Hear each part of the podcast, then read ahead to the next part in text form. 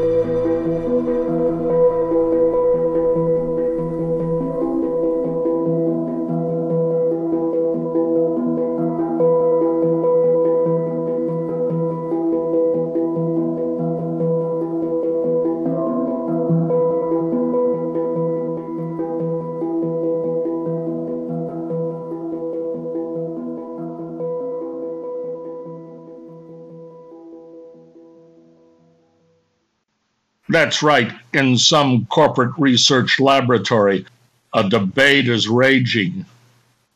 Where and when should the new smartphone, an organic phone, be offered to the public? The question where should it be implanted in the brain? It's assumed every corporate phone company agrees. The procedure has to be relatively quick. Some corporations advocate an outpatient procedure. Others call for a more expensive process, ensuring a premium functioning device, not unlike purchasing an expensive automobile with all of its premium added features. Now, if you get the basic smartphone implanted in your brain, a simple, relatively quick process can be placed in the brain stem of your brain. A far cheaper phone offered to the middle and lower class individuals with limited minute usage. For those seeking unlimited usage and multiple phone features, a more costly operation on the brain is called for. And that's one of the major debates going on at the highest levels of corporate headquarters where to place the premium smartphone in the human brain. If you do it in the brainstem, profits are limited. To make it a big money maker, you have to place the premium smartphone in either the cerebrum or the cerebellum of the human brain. And that requires hospitalization for at least 48 hours. Corporations developing these new smartphones understand if they implant their premium model smartphone, they'll have to invest in infrastructure, hospitals. They'll have to build hospitals to have their premium smartphones installed in the brains of millions of people. If you've got to have a premium phone put in your brain, you'll have to go to a hospital.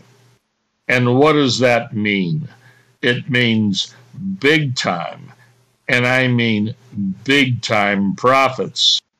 When you're selling organic smartphones installed in customers' brains, you aren't just a corporation making a smartphone. No, you've become a conglomerate. Let's say as big as owning gas stations on every major highway in America.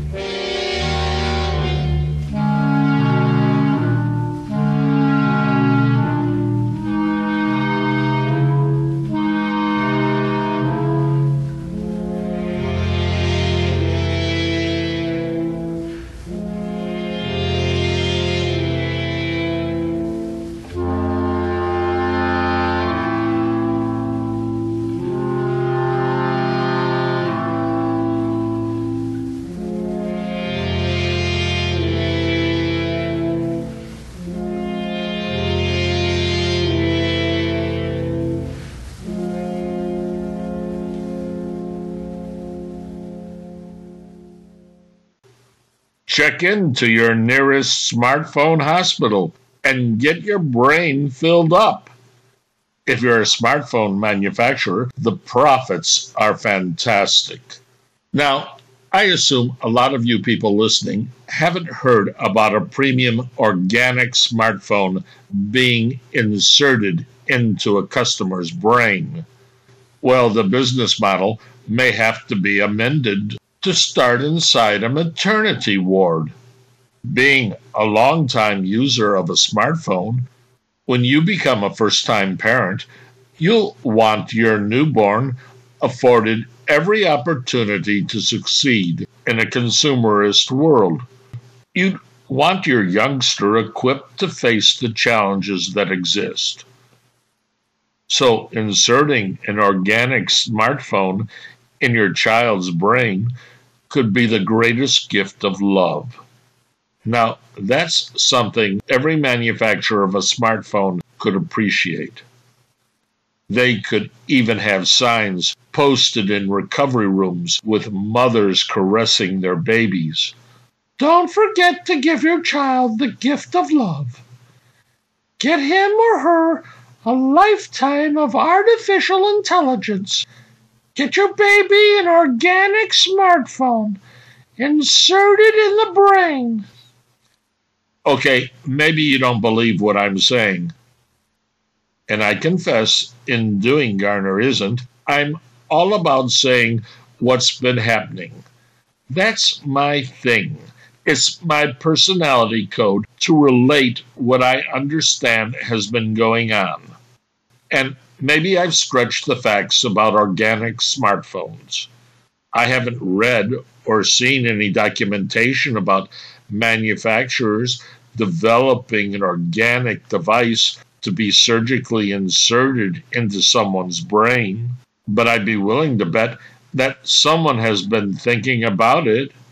All sorts of information exists about producing and growing live tissue, and living circuitry is all about producing artificial intelligence.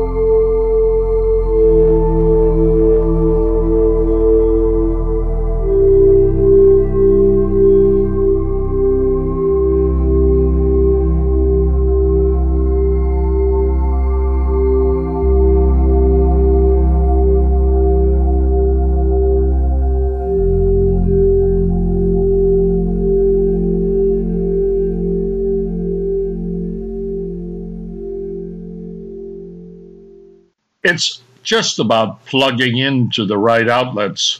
The human body produces electricity through a chemical reaction, a process of conversion from chemical energy to electric energy. Human cells generate electrical charges. It's what makes our heart have a rhythm. It alternates and produces a current the normal brain waves with mental activity, either resting, sleeping, or in deep sleep, are alternating currents. In other words, the body carries an electrical charge, and there have been serious studies in growing parts of the human body. The University of Ohio has been able to create what it calls a mini brain a lab grown brain the size of a pencil eraser. It's genetically similar to the brain of a five week old fetus. Growing other parts of the human body from various research centers around the world is happening every day. These living organic structures have functioning neurons, fibers capable of carrying signals like axons and dendrites in a normal human nervous system. They're called organoids and are being grown to reproduce kidneys, limbs, lungs, and even sexual parts of the human body. The implications are enormous. So I'm not so far off base when I say smartphones may very well be inserted in the minds of humans. The consumerist world can't wait, and you better get used to it. It's already taken control of human addiction for artificial intelligence, the need to always be connected to your phone. You won't have to worry about losing it. The phone companies are planning on having it with you night and day. You aren't controlling the phone. The phone is controlling you because it'll be living in your brain.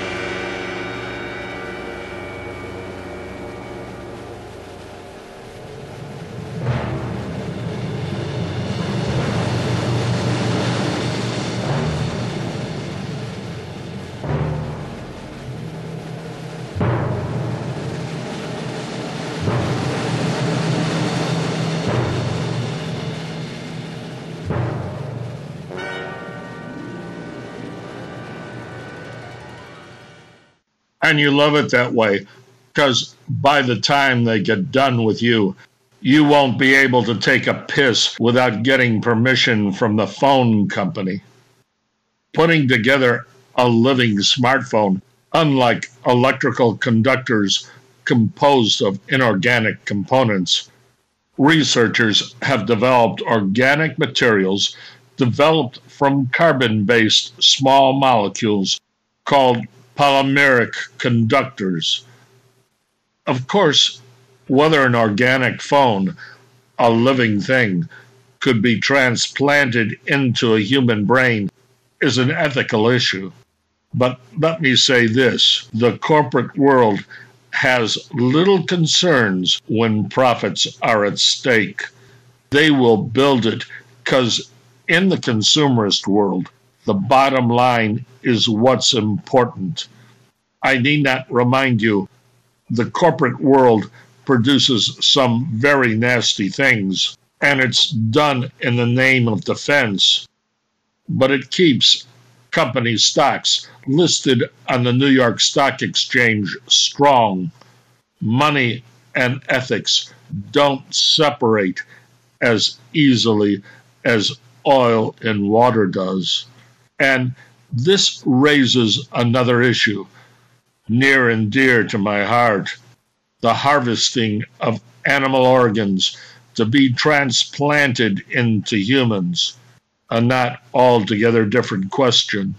Today, researchers have been working on injecting human DNA into the early stages of a pig's fertilized egg to produce an animal that can then have its organs transplanted into a human.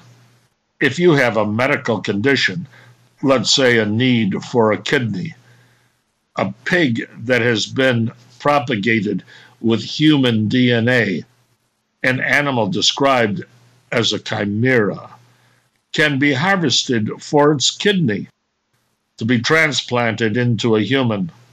Now, I hear the arguments here. The pork industry is big in this country. Lots of people enjoy eating spare ribs. So, why not just make a few adjustments and propagate them to make people live a better life? I don't know how many pigs are slaughtered in this country on a daily basis. And honestly, I don't want to know. But I know this it's done with a profit in mind. So I'm not going to get into how we feed ourselves because I know profits can be very ugly. And it says a lot about who we are.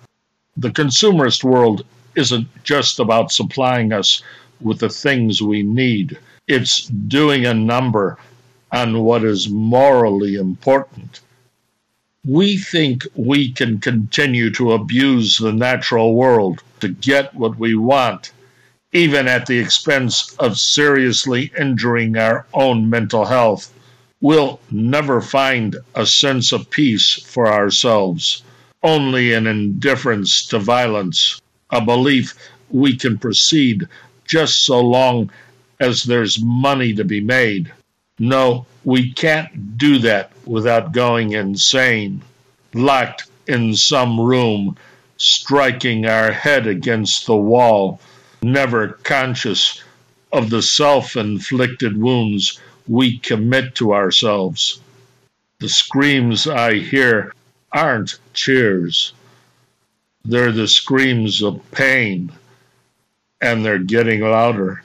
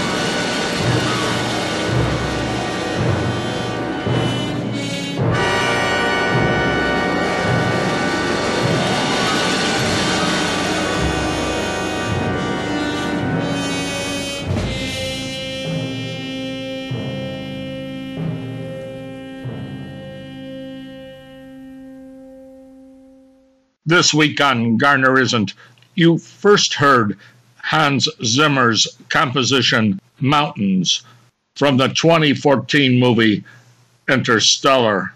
You then heard Cliff Martinez's music from the 2002 movie Solaris. Is that what everybody wants? Then America's great soundtrack composer, Bernard Herrmann a segment from The Journey to the Center of the Earth, a 1959 movie. Then another Martinez piece from Drive, a 2011 movie.